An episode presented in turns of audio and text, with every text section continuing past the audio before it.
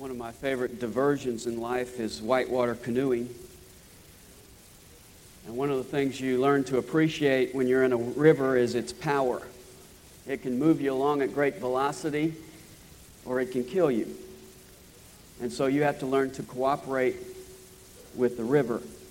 In fact, the first and foremost principle you learn if you're in a whitewater river is don't put your foot down. Because if you put your foot down, the river will lay you down and drown you. If you keep your feet up, you'll go far. And I think that same principle applies in the spiritual realm as well. God has empowered us with His Holy Spirit. In fact, in John chapter 7 and verse 38, Jesus referred to Him as rivers of living water. The power of the Spirit of God is within us. And we have to learn the principle don't put your foot down. Get in God's way and dig in your feet, and He'll run over you. But get in God's way and pick your feet up, and you'll go far. That's the lesson that the early church had to learn in Acts chapter 11. Because as we come to chapter 11, the church has been in existence for an estimated 13 years. In that time, great things have been accomplished through the apostles. Thousands of people have been saved, incredible miracles have occurred. They've expanded to Judea, they've expanded to Samaria, but now they've hit a snag. Jesus said in Acts 1 8, You shall receive power when the Holy Spirit comes upon you and you shall be my witnesses in Jerusalem, all Judea and Samaria, and the remotest part of the earth. The apostles apparently thought that meant to go everywhere looking for Jews only. But as we saw last week, God is now moving beyond their boundaries, and He's reaching out to the Gentiles. And the initial reaction of the early church was to put their foot down. That's what Peter did in chapter 10 and verse 14 when three times he said, No, Lord. And he had to learn the lesson to pick his feet up and be carried along by God. In fact, he expresses that to us in chapter 11 and verse 17. At the end of that verse, he says, Who was I that I could stand in God's way? If I get in God's way and try to stand there, I'll get run over. If I get in God's way and pick my feet up, I'll go far. And this morning, we're going to see how the church at Jerusalem learned that lesson, how they learned to pick up their feet and enjoy the ride. And they learned that lesson in a progression of four stages. Number one, accepting the Gentiles. Number two, reaching the Gentiles. Number three, encouraging the Gentiles. And number four, fellowshipping with the Gentiles. First of all, accepting the Gentiles in verses 1 to 18. Now the apostles and the brethren who were throughout Judea heard that the Gentiles also had received the word of God. The news that the gospel had gone to the Gentiles was like hot gossip. All the believers throughout Judea heard about it. In fact, it reached Jerusalem before Peter did because chapter 10 and verse 48 tells us that he hung around Caesarea for a few days. Verse 2 And when Peter came to Jerusalem, those who were circumcised took issue with him. Now, that phrase, those who were circumcised, is a reference to believing Jews. It's used that same way in chapter 10 and verse 45 to describe the Jewish believers who went to Caesarea with Peter. So, those who were circumcised would really include everyone in the church at Jerusalem. And so Peter gets back to Jerusalem. He's got exciting stories to tell. He's seen a lame man healed. He's seen a revival break out. He's seen a lady rise from the dead. He's seen a vision from the Lord. But they don't want to hear any of these exciting things from Peter. They take issue with him. They put their foot down. Verse 3 saying, You went to uncircumcised men and ate with them. See, they can't see beyond the fact that Peter has broken the ceremonial law and they're outraged.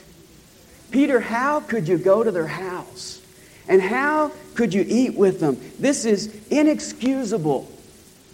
Verse 4 But Peter began speaking and proceeded to explain to them in orderly sequence, saying, Now, the nature of Peter's answer shows us two things. Number one, it shows us the wisdom of Peter. Peter doesn't get in a heated debate with them. Peter doesn't rebuke their prejudice. Instead, he simply recounts the details of the Gentiles' conversion. Peter simply says, I picked my feet up, and this is where God took me. You know, it's hard to argue with what God has done. And so Peter just says, Here it is. Here's what God accomplished. And then, secondly, it shows us the significance of this event. Because Luke, under the inspiration of the Holy Spirit, has just spent an entire chapter describing this event. Now he's going to spend another half a chapter giving us Peter's rendition of it. And you read through this and you think this is getting kind of monotonous. Why the repetition? Well, I think the answer is because of the significance of this event.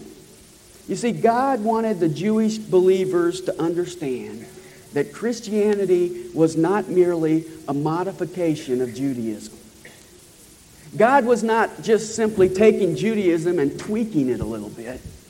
He was creating an altogether new entity in which Jew and Gentile were one in Jesus Christ.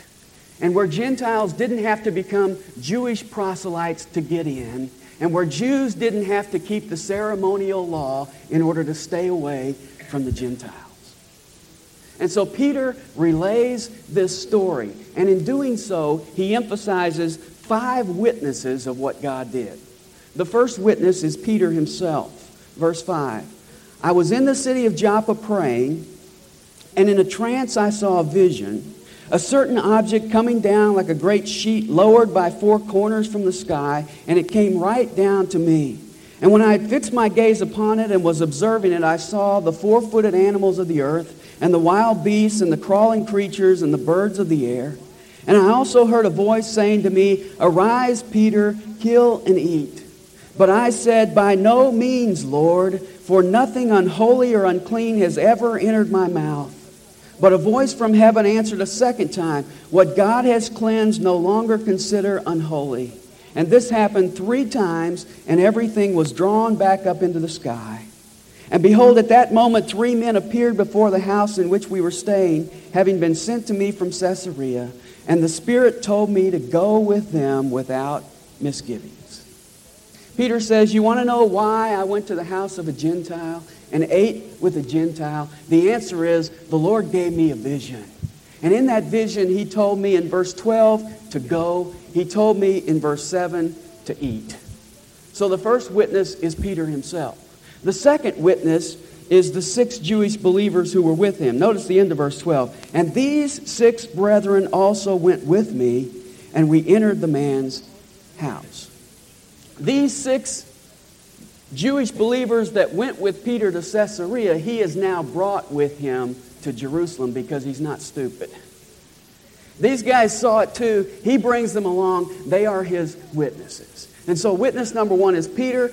Witness number two, these six believers. Witness number three is the angel, verse 13. And he, Cornelius, reported to us how he had seen the angel standing in his house, saying, Send to Joppa and have Simon, who is also called Peter, brought here and he shall speak words to you by which you will be saved, you and all your household.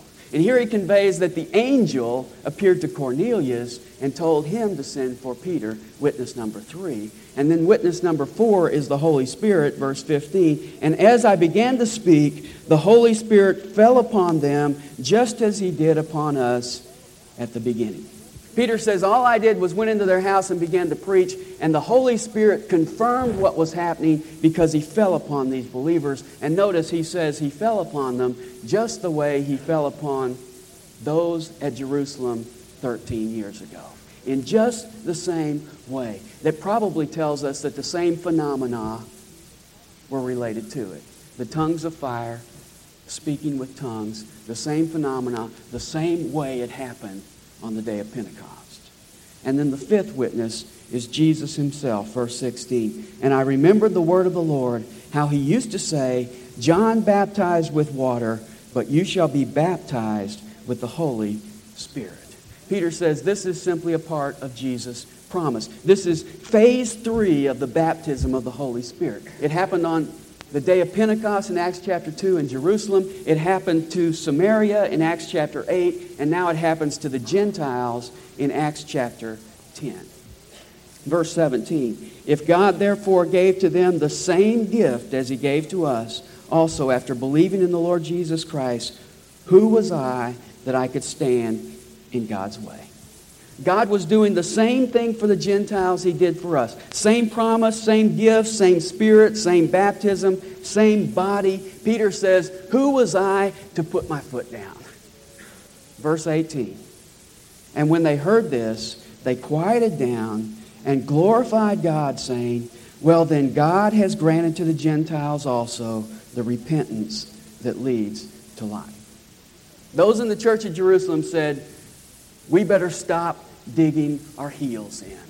Because obviously, God is giving the gift of eternal life to the Gentiles. And so they accepted them.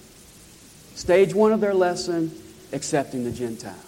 Stage two is reaching the Gentiles, verses 19 to 21. Notice verse 19. So then, those who were scattered because of the persecution that arose in connection with Stephen made their way to Phoenicia and Cyprus and Antioch. Now, some Bible teachers think that this verse is a flashback, that Luke is taking us back about 10 years to the persecution that happened with Stephen and what occurred at that point in time. Um, personally, I don't read it that way. If you go back to chapter 8 and verse 1, we have the reference that he's talking about. Chapter 8 and verse 1 says, On that day, a great persecution arose against the church in Jerusalem, and they were all scattered throughout the regions of Judea and Samaria. Now, here's the persecution of Stephen. It resulted in a scattering throughout Judea and Samaria. If you come to chapter 11 and verse 1 that we read earlier, it says, Now the apostles and the brethren who were throughout Judea heard that the Gentiles had received the word of God. They had been scattered because of the persecution of Stephen. In chapter 11, we find that they are now dispersed throughout Judea. And then we come to verse 19 of chapter 11, and it says, So then, those who were scattered because of the persecution that arose in connection with Stephen made their way to Phoenicia. I think what it's saying here is that they were, they were persecuted 10 years previous to this. They are now scattered throughout Judea and Samaria, but now at this point in time, they move on to Phoenicia and to these other places. And so this is not going back 10 years to tell us what's happening. What it's talking about is an expansion that goes on from this point. And the reason I make that point is because if this happened before the conversion of Cornelius, then you have some difficult questions to answer. Problem number one is in verse 21, where it says, And the hand of the Lord was with them, and a large number who believed turned to the Lord. Now, that's talking about Gentiles. So if this is a flashback and we're going back 10 years, then he's saying that a great number of Gentiles got saved 10 years before the Spirit came on the Gentiles. So what are you going to do with these guys that were saved 10 years before? Are they going to just stay in limbo for 10 years until the Spirit comes at the house of Cornelius? I don't think so. Second problem you have is in verse 22. Verse 22 says, and the, and the news about them reached the ears of the church at Jerusalem, and they sent Barnabas off to Antioch. Now, if this happened 10 years before the first part of chapter 11, this is a strange reaction of the church of Jerusalem. Because they hear about all these Gentiles being saved. Why don't they react like they did in verse 2 of this chapter and be appalled and dig their feet in? The answer is because they've already heard about the salvation of Cornelius and the Gentiles, and now they're accepting of what happens in these other places. In fact, I think verse 19 really kind of spurs on uh, what happens here. It says, So then, those who were scattered because of the persecution that arose in connection with Stephen, because they heard about what happened in the house of Cornelius, they made their way to Phoenicia and Cyprus and Antioch. Now, Phoenicia was the coastal region just north of Judea. It had the familiar cities of Tyre and Sidon in it.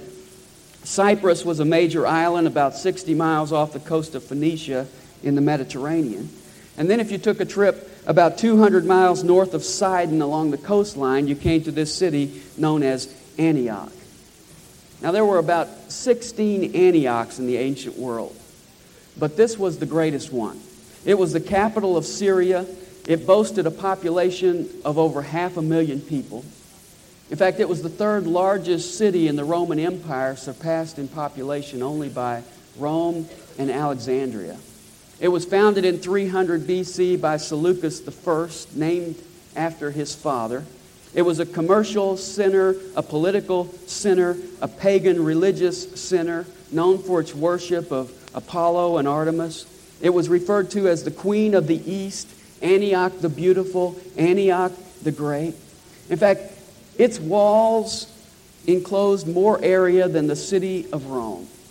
Its main street was four miles long and was paved with polished stone and lined on each side with marble colonnades. It was the only city in the ancient world at this time that had streets lighted at night. And so when we read about Antioch here, this was not some small little out of the way place. And when these first Christian missionaries arrived there, they used two approaches Approach number one is in verse 19. It says at the end, they came speaking the word to no one except to Jews alone. Now, isn't that typical? Verse 18, they find out that the Gentiles get saved. It says they glorified God. Praise God, the Gentiles are being saved. Verse 19, their response is they preached to Jews only. What's that tell us? What you know doesn't always translate into what you do. Sometimes we say, well, I'm open minded, I'm not prejudiced. But our actions say otherwise. Though these Jewish believers knew that the door was open to the Gentiles, they said, I'm not going through that door. But then there was a second approach, and that's in verse 20. But there were some of them men of Cyprus and Cyrene who came to Antioch and began speaking to the Greeks, speaking to the Gentiles also, preaching the Lord Jesus. Some went beyond just accepting the Gentiles and they began to reach out to them. And these were men, we're told, from Cyprus and Cyrene. That would make them Hellenistic Jews. They were born and raised outside of Judea. They were raised in predominantly Gentile areas. They spoke the native Gentile language. And so they were the ones to take the gospel to these Gentiles. Now, you know, they could have come up with some pretty good excuses. They could have said, nobody else is preaching to the Gentiles. They could have said, you know, the apostles in the 13 years I've heard them teach, never told us to go to the Gentiles. They always told us, stick to the Jews. And even though now they're saying it's okay, I don't see them doing it. But you know, I really like these guys. Because we often say a church never rises above the spiritual level of its leaders. And I think there's a lot of truth to that. But here's some fellas who rose above the spiritual level of their leaders. When we come to the book of Acts, we usually highlight the Bereans in, in, in chapter 17 because they were the fellows who went home when they heard Paul preach and studied the scriptures to see if these things were so. They tested their teachers. These guys are more impressive to me because they not only tested their, their teachers, they went beyond them in their understanding and application of the truth of God. They said, God is going to the Gentiles. We're going to pick up our feet and we're going to go there as well. Impressive individuals. Verse 21 And the hand of the Lord was with them, and a large number who believed turned to the Lord. What happens when you pick your feet up? You go far. And here it says they, they picked their feet up, and what happens? The hand of the Lord was with them. God was moving upon them. And great things happened. It says a large number was saved. In fact, I want you to notice how Luke phrases this at the end of verse 21. He says, Those who believed, turned to the Lord. Believing and repentance are inseparable.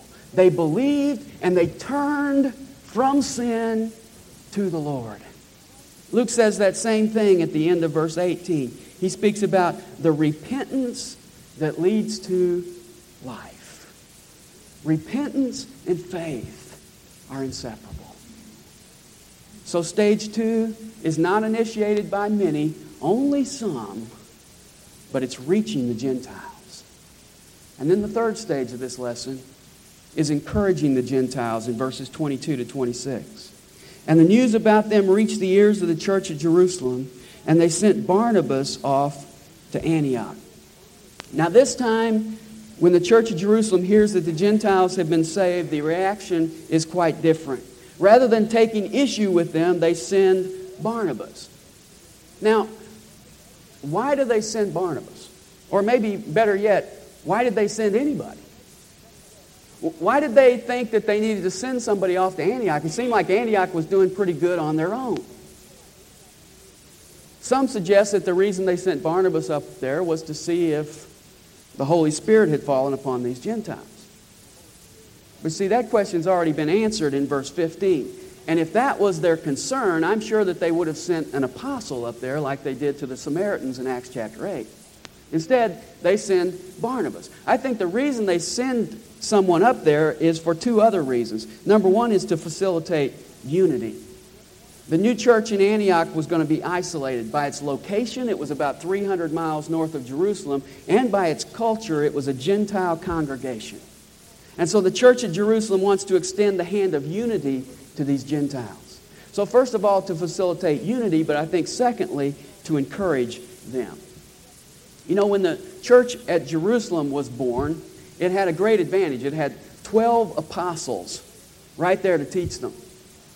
The church at Antioch doesn't have that luxury.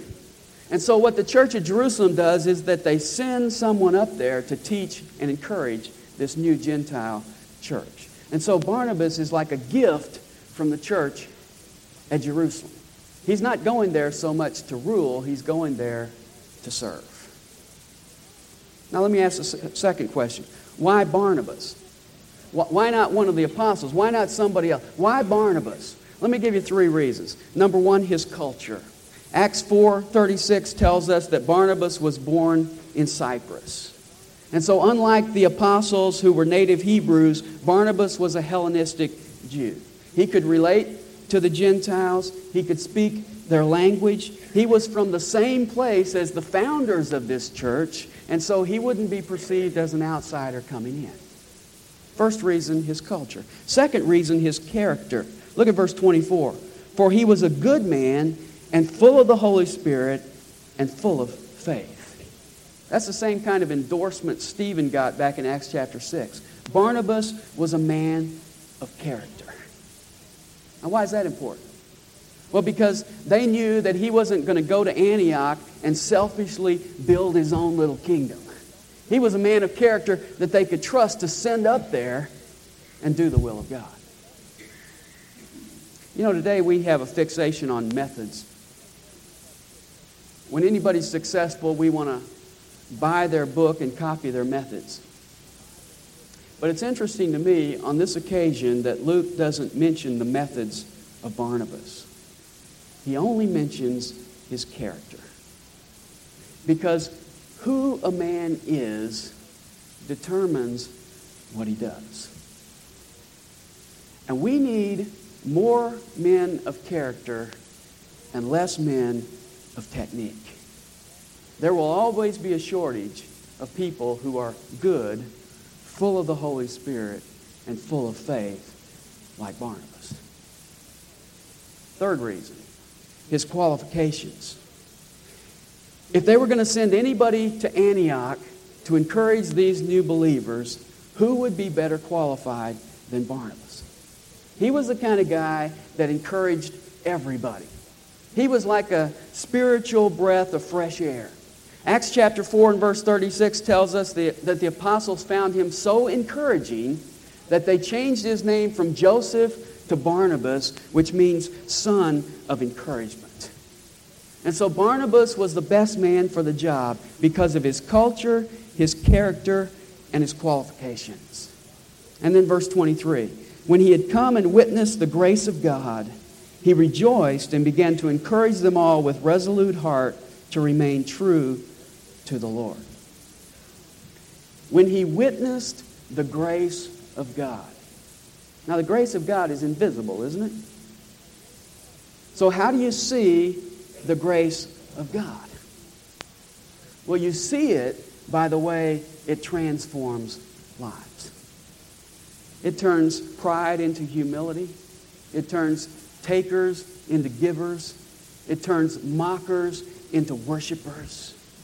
And Barnabas came here and he heard the testimonies of these people and he saw their changed lives and he did two things. Number one, he rejoiced. Other Jew, Jewish believers might have been upset by the sight of these Gentile believers. But see, Barnabas wasn't looking at their nationality. Barnabas wasn't looking at their skin color. Barnabas wasn't looking at their differences. He was looking at the grace of God. And the grace of God, wherever it manifests itself, brings joy. And so he rejoiced. And then, secondly, he encouraged them. In Acts uh, 13 43, Paul and Barnabas exhorted new believers to continue in the grace of God. In Acts 14 22, they exhorted new believers to continue in the faith. Here, Barnabas encourages them to remain true to the Lord. Literally, to purpose with all their heart to cling to the Lord. Barnabas is not expecting them to be passive. He's challenging them to embrace the Lord with every bit of their heart. And Barnabas' work in Antioch brought two results. Number one, more people. The end of verse 24 says, And considerable numbers were brought to the Lord. Now, the growth of the church of Antioch is mentioned twice in this text. In verse 21, it's mentioned. There it was due to an emphasis on evangelism. And then again, it's mentioned in verse 24, and here it's due to an emphasis on edification. As Barnabas exhorted the new believers and they grew in their faith, they began to live out their faith and share it with others, and the result was more people. Second result was more help. Verse 25, and he left for Tarsus to look for Saul. The number of new believers was growing beyond Barnabas' ability to minister to them, and so he goes to Tarsus in search of Saul. Now, why Saul? Well, if you remember back in chapter 9 and verse 27, Barnabas is the one who brought Saul to the apostles in Jerusalem. And I'm sure that on that occasion, Saul conveyed to Barnabas that God had called him to be the apostle to the Gentiles. And so Barnabas says, I got a lot of Gentiles here. I can't handle them all. Who's the best man for the job? And it's Saul. And that tells us something about Barnabas. Because he had to know Saul well enough by now to know that if he brought Saul in, he was soon going to kind of rise to the top and become the leader. And that's why I like this about Barnabas. Barnabas didn't say, Well, I better no, not go get Saul because there might be some competition. See, his thinking was if I get Saul, there'll be some completion to this ministry. Because his concern was not his own interest, his concern was the interest of the new believers in Antioch. And so he says, I'm going to go get Saul and I'm going to bring him in here, even if I fade into the background, because my goal is to see these people become Christ like. Now, finding Saul was no easy task because the phrase in verse 25, to look for, means diligent searching. It's the same word used in Luke chapter 2 when it says there that Joseph and Mary misplaced Jesus on their way home from Jerusalem and they went back and diligently searched for him. So on this occasion, Barnabas diligently searches for Saul. Why is Saul so hard to find? Well, several years have passed since Acts chapter 9 and verse 30 when he fled Jerusalem and went home to Tarsus. A good estimate would be seven years. But there's another reason. Paul would later say in Philippians 3 8, I have suffered the loss of all things. And that all things probably included his family. The indication is that Saul had been disinherited by his Jewish parents for his Christian beliefs. And so Barnabas couldn't just go to Tarsus and knock on the door of Saul's parents' home and find him. He had been disinherited. And so he had to go and search for Saul diligently. And eventually he found him, verse 26. And when he had found him, he brought him to Antioch. And it came about that for an entire year they met with the church and taught considerable numbers. What did they do for an entire year? They taught the believers. The apostles had made it clear in Acts chapter 6 that teaching the word is the highest priority of church leaders. And that's what they did. And apparently they did a pretty good job. Because when we get over to Acts chapter 13, we find there a group of solid leaders in this church at Antioch, due in large part, I think, to their emphasis upon teaching the word. And then the last phrase in verse 26 says, And the disciples were first called Christians in Antioch. That word Christian means those who belong to Christ. And I'd like you to notice a couple things about this. Number one, it was not the disciples who named themselves Christians, it was the world around them that called them this. They lived out the life of Christ. It was evident that they belonged to Him, and the world around them says, those guys belong to Christ. I trust that those around you are saying the same kind of thing. It's obvious that that person belongs to Christ. Second thing I'd like you to note here is that this was a term of derision. This was said about the, the believers really in an air of contempt. It was kind of like the phrase we heard several years ago you're a Jesus freak. It was a negative term. In fact, it's used here. In fact, it's only used three times in the New Testament, which may surprise you. It's, it's used here. It's used in Acts 26 28, where King Agrippa says, rather sarcastically, In a short time, you will persuade me to become a Christian. And it's used one other time by Peter in 1 Peter 4:16 where he says, "If anyone suffers as a Christian, let him not be ashamed, but in that name let him glorify God." In that name that people use against you in a derogatory way, let him glorify God. And so this name that was originally intended to be a term of derision became a badge of honor for the early church. And these Gentile believers in Antioch were the first to wear it. And so, stage three of the lesson for the church at Jerusalem was fitting. It was encouraging the Gentiles. Which brings us to the fourth and final stage, and that is fellowshipping with the Gentiles in verses 27 to 30. Now, at this time, some prophets came down from Jerusalem to Antioch, and one of them, named Agabus, stood up and began to indicate by the Spirit that there would certainly be a great famine all over the world. And this took place in the reign of Claudius. Several prophets came from Jerusalem. One is singled out by the name of Agabus. He will resurface in Acts chapter 21. He stands up in Antioch and he prophesies that there will be a great famine. And Luke adds that this happened during the reign of Claudius. Claudius reigned from 41 to 54 AD. And ancient writers mention at least four famines in that time period two in Rome, one in Greece, one in Judea. And the one in Judea was especially severe. The Jewish historian Josephus records that many people died for a lack of money to buy food. Now, what's interesting to me here is that Agabus tells them this is going to happen. He doesn't tell them what they ought to do about this upcoming famine. Now, the temptation would be to use this information for your own gain. If you knew there was going to be a famine, you could invest in the right things and make a lot of money.